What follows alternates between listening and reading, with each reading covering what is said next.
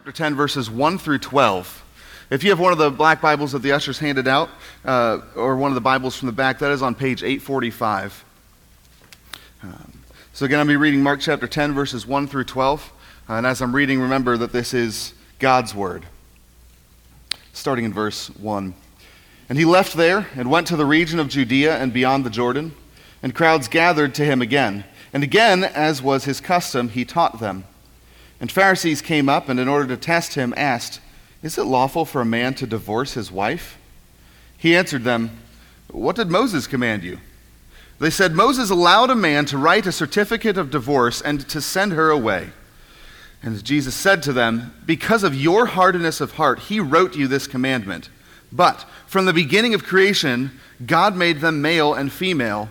Therefore, a man shall leave his father and mother and hold fast to his wife and the two shall become one flesh. So they are no longer two, but one flesh. What therefore God has joined together, let not man separate. And in the house the disciples asked him again about this matter. And he said to them, Whoever divorces his wife and marries another commits adultery against her. And if she divorces her husband and marries another, she commits adultery. This is God's word. You may be seated. Thanks, Mark. Well, good morning.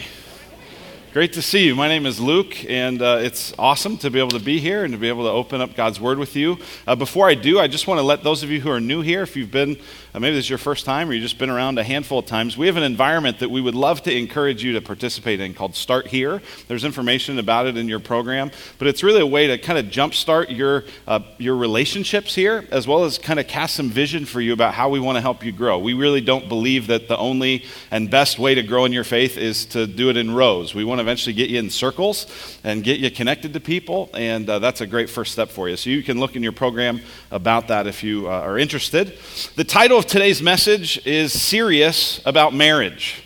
And that struck me as kind of funny because this weekend actually is a marriage getaway, a marriage retreat for all the different redemption congregations. And it struck me that the people who are serious about marriage went to that. And the rest of us knuckleheads, uh, we're here, right? We didn't go to that. And so, just interesting God's timing. Um, he's going to help us get serious about marriage, and that will be good. I realize uh, as we look at a passage like this that there's a wide variety of experiences and, and desire and, and situations related to marriage. I realize that a number of you are married, a number of you are not. Some of you used to be married, some of you would like to be married, and, uh, and some of you have no intention to be married ever again or at all right? So I realize there's a, a wide swath there. Here's what I want to tell you, because there's all kinds of times when you read the Bible and you think to yourself, I don't know exactly right away how that applies to me. And you might go, oh, great, a, a message about marriage. I'm single. I, I'm divorced. This is not going to have anything to do with me. Here's what I want you to know. Even in the portions of Scripture, when you think, I don't know exactly how this relates to me, you know what it shows you? It shows you something about God. Right, all summer I was reading the Psalms, and, and most of the Psalms are about you know someone getting chased by an enemy of some kind. I'm going, I'm on vacation. This is fantastic. I don't, I don't, I don't relate to this chasing. What is this enemy thing that's going on? And yet you realize, okay, this shows me something about God's heart. So that's what I hope we can hear from a little bit today. Um, so let's invite God to speak to us. Let's pray. Father in heaven, I thank you for your word. I thank you that a timeless God does not produce dated material, and that this is relevant to us here today, regardless of our situation, because it shows us your heart. And so, Father, we invite your Spirit to fill us, to fill this place, and to speak to us. Give us ears to hear, we ask. In Jesus' name, amen. Amen. Well, before we get into this passage, let me just remind you a little bit where we're at in the Gospel of Mark. We're in this larger section that kind of began around the end of chapter 8, where uh, we are following Jesus on the way to the cross. A number of times, Jesus, in this section that we're in, has predicted to his disciples that he was going to be betrayed, and that he was going to die, and that he was going to rise again. Each time, the disciples don't really get it. And actually, at the, toward the middle of chapter 10 that we're in, he's going to tell them again in most detail of any of the times. But that's what we're doing right here. We're, a section, we're in a section about following Jesus as a disciple on the way to the cross. Jesus came to die, came to give his life as a ransom for many. And the call of a disciple is a call to deny yourself and to pick up your cross and to follow him. And so Jesus is instructing and teaching and encouraging his followers to, to live a life, follow a path of self denial and sacrifice. Obviously, because that's a concept that none of us are very good at, it's filled with misunderstanding. And chapter 10 in particular is a, is a chapter that just has constantly people just not getting it. Uh, our congregation in Arcadia they just recently purchased a, a property, an older church that uh, was right on Camelback, and they had an opportunity to purchase that. So they took a few weeks off from Mark this summer to just cast vision and talk about that. And so uh, their pastor there, Frank, actually has to teach all of chapter 10 basically as one sermon because they got behind. And he told me that the title of his sermon on chapter 10 is Adventures in Missing the Point. Adventures in missing the point, right? The Pharisees are going to miss the point here about marriage, and then the disciples are going to miss the point about children, and the rich young ruler is going to miss the point about what it is to follow him, and then the more disciples are going to miss, right? Adventures in missing the point. It's easy to, to mistake and to mess up the purpose of something. Right? How many of you, just show of hands here, how many of you have ever used a screwdriver to hammer something? Right? We've all done that right? You, you, and, and, in a pinch, it's okay, right? But, but you know that a, the purpose of a screwdriver is not to hammer stuff, right? It's to screw and to unscrew, right? If you really want something to hammer well, you get a hammer. Well, you can use things in ways that aren't their purpose. And so many people are confused about the purpose of marriage. Don't answer out loud, but if you had to answer that question, What's the purpose of marriage? What would you say? What first comes to mind? Is it right? Are you sure? Is that your final answer? What would Jesus say? That's what we're going to see here in this passage. Now, Jesus gets to that because of kind of a trick question. All along the way through this uh, story, through this narrative of Jesus' life, there's this group of guys, the Pharisees. They're the real religious elites, and they're constantly testing and trying to trap Jesus. And so we're going to go through a story where they try to trap Jesus. We're going to look at a little bit his answer, and then we're going to zoom in at what he said was really the purpose of marriage at all. So Jesus gets here because of this trick question. You see in verse 1, Jesus is around, he's teaching. Mark doesn't tell us a lot about what Jesus is teaching here. He just says he taught people. And then maybe after the teaching, or maybe kind of during a break, or we don't know exactly what, it says in verse 2 And Pharisees came up, and in order to test him, asked, Is it lawful for a man to divorce his wife? He answered them, What did Moses command you? Well, what's the scripture say? Verse 4. They said, Moses allowed a man to write a certificate of divorce and to send her away. So it says there in verse 2 that they ask him this question not because they're curious, not because they really want to know, not because their hearts are soft and eager to hear what Jesus has to say. They're asking to test him. We'll talk in a minute about why this is actually a test. But the nature of this test relates to a controversy surrounding what Moses writes about divorce. You saw it referenced there in the conversation. And, and, and the reference that they all have in mind here is Deuteronomy 24. Now, Deuteronomy 24 is a section of Scripture uh, known as the law, where a lot of different laws and prescriptions for how God's people, as the nation of Israel, were to live. And in Deuteronomy 24, there's a, there's a, a discussion there about if, if a, a woman is if a man divorces his wife and then the wife gets remarried and the, the new husband either divorces her or dies, she can't get remarried to the first husband. And there's, it's kind of this thing, you read it and you go, okay, I, whatever, I'm not really sure what to do with this. But the controversy all surrounds Deuteronomy 24, verse 1. I want to put it on the screen here for you. And we highlighted the word that, that the controversy really is all about. This is what they're testing him on. It says in Deuteronomy 24, 1, when a man takes a wife and marries her, if then she finds no favor in his eyes because he has found some indecency in her and writes her a certificate of divorce, dot, dot, dot. Now, the controversy of Jesus' day was surrounding the, the meaning of the word indecency. If a wife has found displeasure in her husband's eyes eh, because he's found some indecency in her, well, what is this indecency that allows someone to divorce? Well, there were really two schools of thought on it, and a lot of different rabbis thought different things. There was the Shammai school. He was a well known rabbi, and, and he believed that this word indecency meant infidelity, meant adultery, Right? So just read it that way. When a man takes a wife and marries her, if then she finds no favor in his eyes because he's found some adultery in her, and he writes her a certificate of divorce, dot, dot, dot. Right? So that was one school, maybe a more kind of theologically conservative kind of school. Then there was a more theologically liberal type of, of thought on this, and this was the Hillel school of thinking. And the Hillel school of thinking thought this word meant for any and every reason. Any kind of displeasure, anything that displeased the husband, right? So just read it this way When a man takes a wife and marries her, if then she finds no favor in his eyes because he has found something he didn't like about her, and he writes her certificate of divorce, dot, dot, dot. Right? You see how wildly different those interpretations are, right? This word indecency is a Hebrew word that refers to nakedness. So it's not entirely it's just not entirely clear what, what exactly is going on. And so they're debating this and they're arguing about this. Now, the Pharisees, interestingly, are taking the more liberal position, right? Implied in their question, because listen, everybody believed that you could divorce because of adultery. All Jews, all Greeks, all people of this day thought that's a valid reason. When the bond of marriage is broken by infidelity, divorce is now an option. Everyone believed that. So the subtext of their question is when they ask in verse 2 Is it lawful for a man to divorce his wife for any and every reason? And in fact, if you read Matthew 19, it's the parallel passage, that same story. Matthew adds that little phrase Is it lawful to divorce for any and every reason? Right? The Pharisees are basically going to the bank saying, Hey, bank, I, would like a loan. You know, I want to start a new business. Oh, great, those sound like good terms. Now, if I can't pay it back, how easily can I get out of it?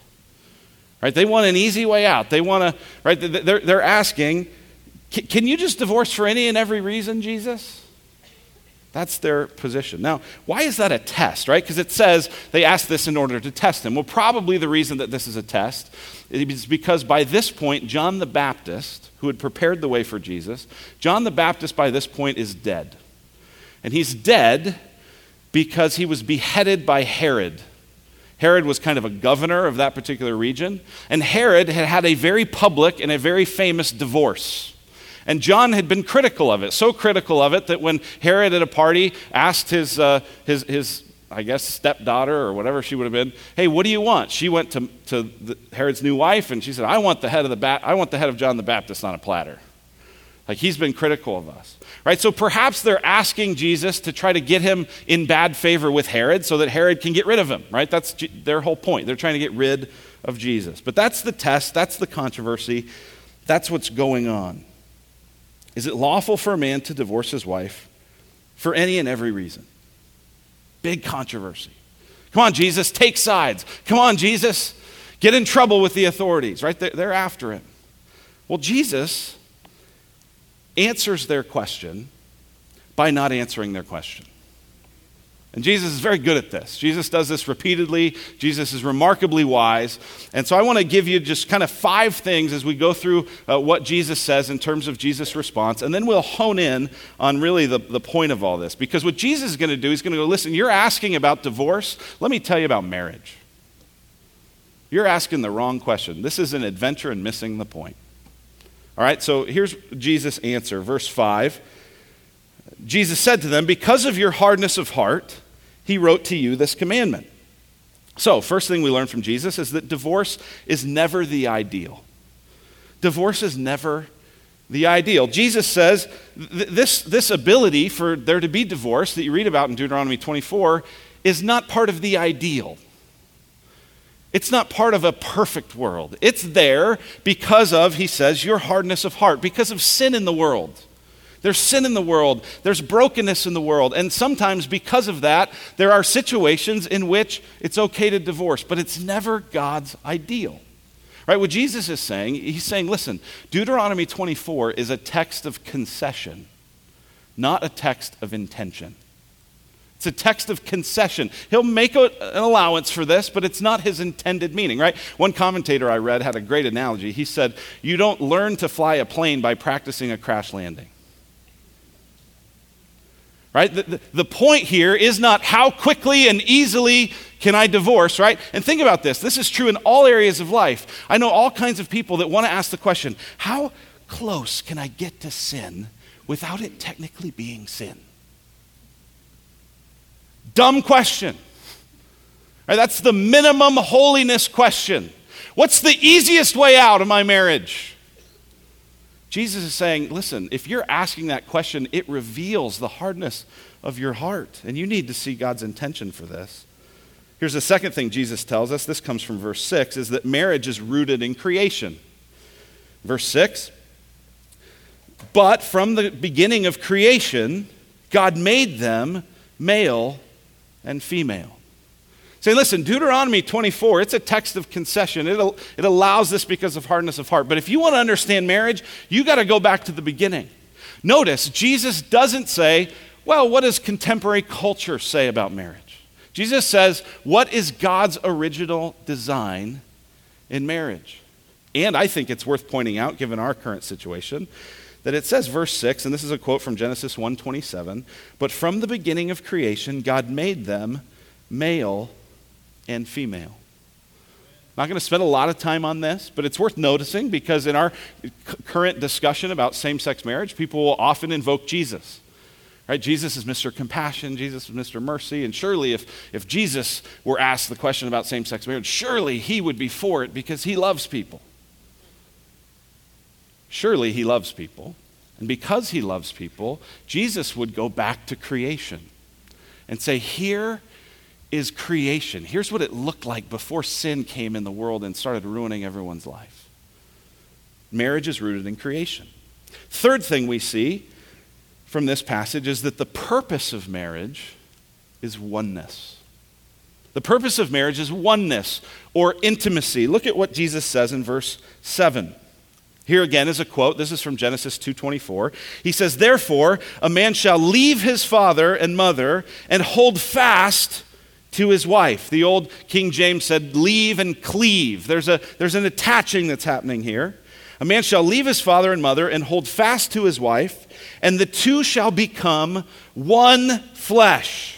So they are no longer two, but one flesh, right? Jesus is so emphatic on this that he repeats himself. Right? He quotes it, which says, You're no longer two, but one. You're no longer two, but one. The purpose of marriage in God's original design between a man and a woman is oneness, intimacy, closeness, right? You can fill in other words for that. Oneness. This is significant. This means that marriage is more than just for your individual happiness. Perhaps that was what you thought when I asked, well, what's the purpose of marriage? You thought it's to be happy. It's, it's, I think if you follow God's design, it's, it's wonderfully life giving and happy. But it's more than that.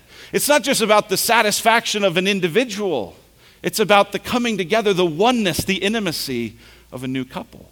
It's not just about partnership, right? It's not just about partnership for common goals and interests and objectives. It's about two people becoming one. Creates a new unit that's one emotionally, physically, spiritually, mentally. Two become one. It changes you permanently. Right, this is illustrated when you go to a wedding ceremony. I don't know the last wedding ceremony you went to. I've done a number of them where I've had the opportunity to officiate. And oftentimes there is in a wedding ceremony a physical way to, to visualize this oneness that happens, right? So there's the unity candle where there are two candles, each lit by typically the, the mothers, right? And those become one, and the, the two outside candles get blown out. Now, you could make more candles from that one, but you can't really ever split up that one. It's, it's permanently become one. Right, other ceremonies that I've done have involved unity sand. This is kind of an interesting idea. You get two different colors of sand, and the couple sort of pours them in real slowly, you know, and it becomes kind of this new this new kind of sand. Now, you could, I guess, like microscopically pick out, you know, and reseparate the colors. like theoretically, you could do this, but the idea is the two have become one. Right, another thing I've seen is unity wine. Some of you would really like that, right? You get a, a white wine and more of a, a red or a rose kind of wine, and you pour those together, and you can't separate that again, right? You can't get the white wine out, right? The, the two have become one flesh. And nowhere is this more beautifully and obviously communicated than in what couples do on their wedding night. The two become one flesh. Complementary other, man and woman, giving of themselves to become one. That's the purpose of marriage. Now, get this the purpose of marriage is not sex. But sex is a reminder, it's a picture, it's an illustration of the real purpose of marriage, which is oneness, which is why sex is important and why it matters. Because the purpose of marriage is oneness. We're going to come back to that in just a moment, but I want to just finish going through a few of the other things that Jesus here said about marriage. Next thing he says, we find in verse 9, it's that God is the Lord of marriage, not man. Verse 9, what therefore God has joined together, let not man separate. So Jesus says divorce isn't the ideal. Marriage is rooted in creation. The purpose is oneness. But listen, God is the Lord of marriage, not man. What therefore God has joined together.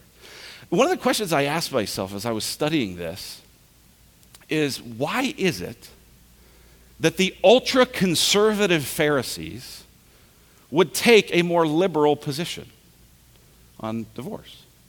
Now, this doesn't make sense, right? Because in every way, the, the, the, Pharisees are always trying to make life harder, right? They're trying to add more rules and more things that you have to do, right? So, why would they possibly advocate a position that seems to make things real loosey goosey? Why would that happen?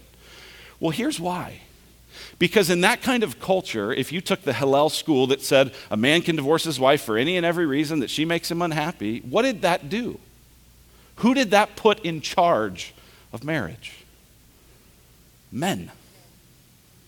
So, in some ways, their position wasn't actually all that liberal. It was really, really conservative, real patriarchal, real demeaning. Right? That was their desire to be in charge. And I just think it's so interesting because, listen, legalists love loopholes and they love lording stuff over. And Jesus here is saying, listen, it's not man, it's not woman that's in charge of marriage. It's God. What God has joined together, let man not separate. Last thing we see uh, from Jesus teaching about marriage, this comes a little bit later. It says in verse 10 that later in the house, the disciples did a follow up on this, right? So, so we've already read that concluded what Jesus told to the, to the Pharisees. That's the end of that. But then later, the disciples come back they go, wow, Jesus, this is really this is countercultural. This is not how we understood stuff. Could you explain this a little bit more? And so Jesus uh, gives us one more lesson here is that divorce has a big time ripple effect. Verse 10 In the house, the disciples asked him again about this matter, and he said to them, Whoever divorces his wife and marries another commits adultery against her. And if she divorce, divorces her husband and marries another, she commits adultery. Now, listen, Jesus here is talking about unlawful divorce. Right? The context of their question was can you get divorced for any and every reason? And so that seems to be what Jesus has in mind here, even as, as he answers, right? Whoever divorces for any and every reason, you got to know if you get remarried, you're committing adultery. Why, why would that be a valid interpretation? Well, Matthew 19, again, is the parallel passage here. And in Matthew 19, here's what Here's what Jesus says. Matthew adds this just to make it clear. And I say to you, whoever divorces his wife except for sexual immorality and marries another commits adultery. So Jesus, like everyone in this day and everyone in biblical history, believed that adultery was a valid but sad reason for divorce to be an option. Again, remember, it's never the ideal, but it's an option, except for sexual immorality. But, but what he says is listen, if you, if you go outside of God's design, there's huge ripple effects. In this particular case, it's, you know, this divorce leads to this unlawful marriage, leads to this adultery, leads to this, right? And, and those of you who know who grew up in a divorce or have been divorced, it's a mess, right? I don't need to prove that to you. You know that. And a lot of your hurt and a lot of your regret comes from just the unintended consequences where you thought this is going to be for the best and in a lot of ways, it wasn't. That's what Jesus says. Divorce has a big time ripple effect. So that's what Jesus has to say about this. You could preach a whole sermon, or this would be a great series to do, you know, each one of these as a, as a different sermon. But, but what I want to do for the rest of our time, I want to hone in on that third point that the purpose of marriage is oneness. Because if, if this is adventures and missing the point, we don't want to miss the point. Right? We're not looking for how do we get out of this? How do I crash the plane? We're looking for how do I soar? How do I fly this? How do I do it right? How do I live in marriage in the way that God intended? And if that purpose is oneness, then that has to be really, really important. Listen, how many Christians would aggressively fight for the idea, the truth, that marriage is between a man and a woman? but would passively ignore that the purpose of their own marriage is oneness. You can get out there, you can be a champion for marriage God's way. Okay? You want that? Well, that means oneness in your marriage. That means intimacy, closeness, unity in your marriage. Whoa, I don't know if I want to sign up for that. That sounds like work. It's easier to just get out and yell at people. Yeah, maybe that's why you're having a problem with the second part. So, so marriage about oneness, we got to focus in on that. And so I've got three questions really related to this. And the first one's where, where we're going to spend the bulk of our time. Um, just trying to apply this. what does this look like, this purpose of, of marriage being oneness? So I ask the question what gets in the way? What gets in the way of married couples experiencing oneness? If this is the goal, if this is the desire, what stops us? What prevents us? What hinders us in this process? Came up with a number of things. I've got eight different things that I think get in the way of married couples experiencing oneness. The first one comes right from verse 7, and it's family. Family. Family can get in the way of married couples experiencing oneness, right? Look at verse 7. Therefore, a man shall leave his father and mother and hold fast to his wife, right? Extended family can have a meddling, getting in the way, getting over, over involved, getting busybodied uh, mess in marriage in a way that, that gets in the way of the oneness, right? It can be an extended family issue. But I also think that current family, even children, right? Jesus doesn't refer to them, but if you're married, you know children can get in the way of oneness. Don't let it happen. Listen, if, if your children's sleeping habits and what you allow and where you allow them to sleep, right? We all have different approaches and philosophies and whatever on parenting. But, it, but if, if your choices in that area are keeping you from oneness and intimacy with your spouse, and you think, I'm doing it for the good of my kids. No, you're not. You might think you are, but what your kids need is a mom and dad who are one, who are connected, who are close. That's far more important. If you go, well, I, you know, I just don't feel comfortable leaving my kids with anyone, and so I haven't had a date night in two years, and I. What? Family can get in the way of your oneness. Second thing that can get in the way is finances. Finances, right? Every uh, marriage counselor will tell you that one of the major reasons that people get divorced, or at least big factor, has to do with finances. So, are you on the same page with money? Are you one financially? Do you know where you're headed? Do you know the goals that you have? Right? M- maybe you even write it down. You don't have to, but do you know, like, here's how we spend money? Here's how we don't spend money. Here's how we make decisions. Here's what we're going to invest in. Here's what we're saving for. Here's what we're going to give extravagantly to. Here's how we're going to live and handle our money. Do you have secret money? An account that your spouse doesn't know about? you, you know, you, you got to make sure to buy it this way or that way, or a secret credit card or a stash of cash or something, just to make sure that you can kind of do your thing without the conflict. If, that, if that's true, then what you have is a lack of oneness. You need to repent. If you got a secret stash, if you're you know, saving some away just in case, repent of that. Come clean about that. Experience oneness in that. Third thing that gets in the way of married couples experiencing oneness is familiarity. Right, one of the greatest things about marriage is you get to know somebody really well. One of the hardest things about marriage is you get to know somebody really well. Right? And you, you've seen them at their best, you've seen them at their worst, you've seen them at their sickest, you've seen them at their ugliest. And you can very easily just get into a pattern of, yeah, I know everything there is to know. Really? Listen, you're married to an image bearer of God who is growing and changing. What have you learned about him or her lately? In what ways have you decided, I'm going to pursue her? I'm going to go hard after her. I'm going to seek to know and understand new things about her. We're going to build new memories together and try new experiences together in ways that are going to help me see whole new sides of each other. Have you thought through that? Because familiarity, if you just settle in and you just go with it, it's peaceful, but it's not one. And the purpose of marriage is oneness. Fourth thing that gets in the way is fatigue. I hear an amen. Fatigue.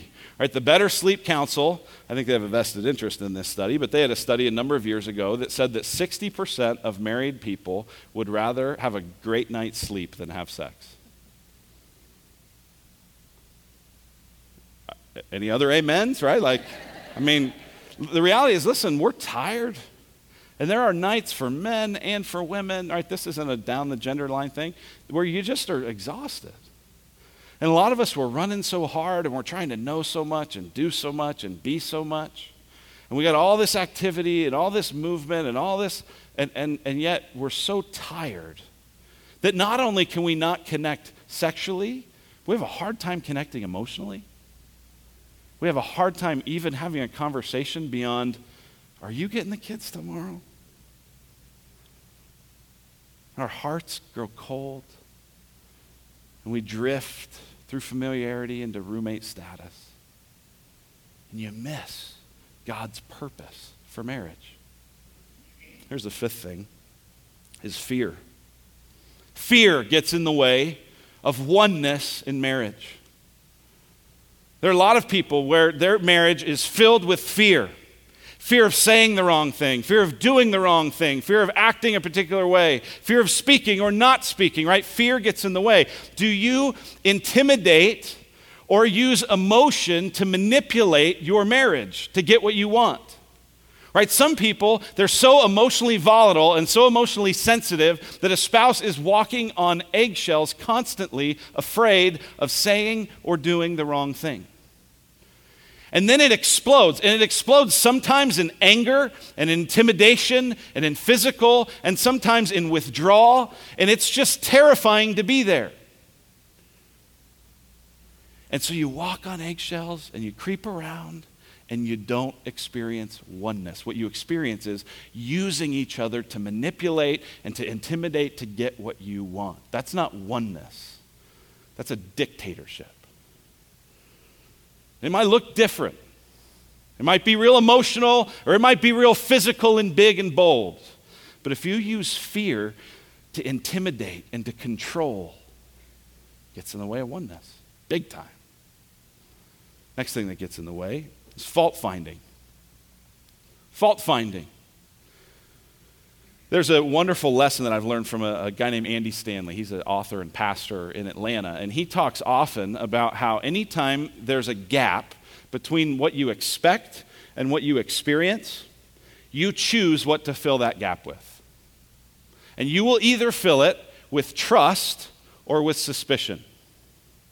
Now, here's the deal with marriage it provides you endless opportunities for there to be a gap between what you expect and what you experience. Daily constantly. And you will choose what to fill that gap with. Will you choose trust? Right? Listen, 1 Corinthians 13 says that love believes all things. That means love chooses to trust, chooses to believe the best, chooses not to be suspicious. But in marriages that lack oneness because there's been financial, you know, shenanigans, or because we just haven't connected very much lately, or because we're just so tired, or any other of these reasons, you can very easily begin to put on some lenses of suspicion. Where every time something happens and it's not quite the way you wanted, I figured you would do that. I knew you were like that. You always, you never, right? And this is where name calling begins and, and exaggerations. Why? Because we have filled that gap with suspicion instead of trust. Healthy marriages that are one believe the best. They look to trust, they don't look for faults. How can I, how can I find all the things wrong with you? the next thing that gets in the way is similar to this it's finger pointing. So it's not just seeing problems, but it's also blaming and blame shifting. Listen, I, am not a great marriage counselor. I've done my share, and I'm average, right? We have a number of people in our church that are much better, much more gifted at this than I am. But here's what I know I'm, I'm smart enough to know that when you sit down with a couple and, and you hear a lot of, but he, but she, well, I know that I got some stuff, but, but, when you hear that, you just, just say, you know what, if you want to change that, we can meet again, and if not, we don't need to talk anymore because you are not getting better till that changes.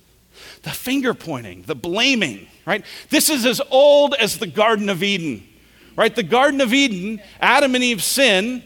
God comes to Adam and says, Dude, what happened? He goes, The woman that you gave me, God. Like, you're both, uh, this is not my problem, man.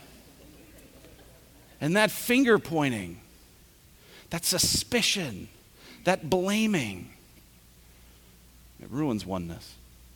Last thing is this it's fantasy.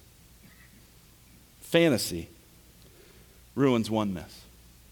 Listen, your spouse is the only legitimate source of intimacy in your life, the only one.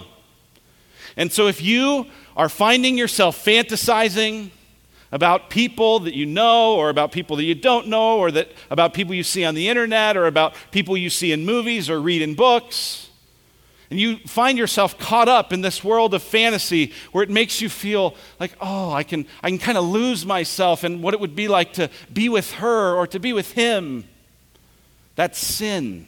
And it's getting in the way of your oneness. Your spouse is the only legitimate source of intimacy in your life. Now, here's the flip side of that. You are your spouse's only legitimate source of intimacy. Which means if you're withdrawing emotionally, or withdrawing physically, withdrawing sexually, withdrawing your time, withdrawing your presence, withdrawing just being there, here's what you're doing. You are, and this doesn't justify it, but, but it just explains it. You are setting the table for them to fantasize. Now, listen, there are, there are seasons, there are moments, there are health conditions, there are other things where if a couple cannot be close. Emotionally, well, hopefully never emotionally, but for sure sexually. But if you are able and you're not willing to be available emotionally, to be available sexually, you are setting the stage for a breakdown in oneness. And I want to talk to the men because I've sadly, over the last year, heard from a number of women who are dying for their husband to pursue them sexually. Right? The, the, the, classic sort of stereotype is, you know, oh, she's got a headache. And I've talked to a number of women who go, he is so scared, he is so insecure, he is so afraid, he is so lost in his own little world that he never pursues me, he never comes after me, he never touches me.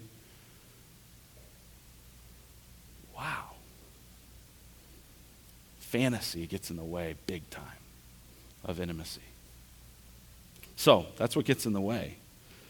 Next question I had was this Why does Jesus care so much about this? Why is this a big deal? Why, why, why would Jesus, you know, say what he has to say here? Here's why. It's because marriage is a picture of Jesus' relationship between himself and his church. Right? Ephesians 5 tells us that, that wives are to respect and to submit to their husbands, and husbands are to love their wives. Why? Because that's how Christ loved the church, and that the relationship between a man and his wife is like the relationship between Christ and his church. And so people should be able to look at the marriages of Christians and go, oh, that's what God is like. That's how he loves. His love never fails. It never gives up. It never runs out. It never lets go. Listen, that's how Jesus loves. Because Jesus is the one who said, Behold, I am with you always to the end of the age. And even if you are faithless, I am faithful. And so Jesus cares that his people image to the world oneness. commitment, follow through, pursuit, because that's how He loves us. That's why it matters. Third question, last question. What if I've made a mess of this? Said everyone in the room. But what, what, what if I what, what, if I just haven't pursued oneness like this and I, have gotten too fatigued or I've gotten too familiar or I'm in this life of fantasy or you know well, what, what, what do I do? Well, are you still married? Because for those of you who are still married, this message is God's grace to you. And this message is God's invitation for you to begin, however slowly and however painfully, and with as much help as our church family can provide you, the opportunity to move toward God's purpose of oneness in marriage. And so you repent of your sin and you stay and you stay committed and you lock in and you follow Jesus' call to discipleship even when it's hard. Right? Remember, this whole thing's in the context of following Jesus, a life of self denial, a life of self sacrifice. You go, I don't know if I can stay. It hurts too much. There's too much pain. I'm too weak. And the call of Jesus is hard, but He's with you, and it's worth it because it honors Him. So if you're still married and you go, I've made a mess of this, then think through that list of those F's, those things that you've, you've you know, stepped in it, and re- begin to repent. Begin to trust. Begin to trust that Jesus died to wash and to cleanse and to forgive sins just like that. What if you're divorced? I made a, I made a mess of this and it's, it's too late.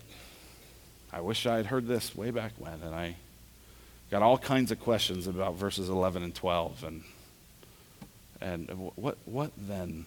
Listen, there are consequences. That's what Jesus said, right? There's a ripple effect, there's consequences to these things. But there's also grace. There's also the grace of Jesus Christ who comes in the flesh to pursue and win and cleanse his bride. And so there is grace for you. There is forgiveness for you. Mark himself has gone out of the way in this book to make sure you know that there is not an unforgivable sin called divorce.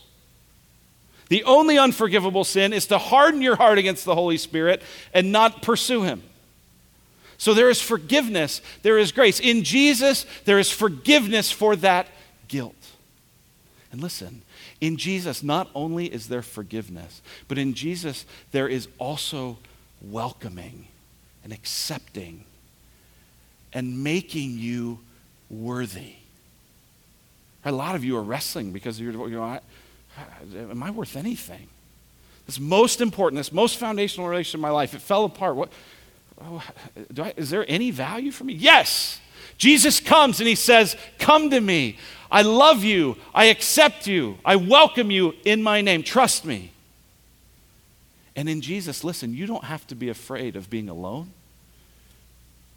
You don't have to be afraid that God has abandoned you because Jesus has said, I will never leave you, I will never forsake you. Ever. His love never fails, it never gives up, it never runs out. Let's pray.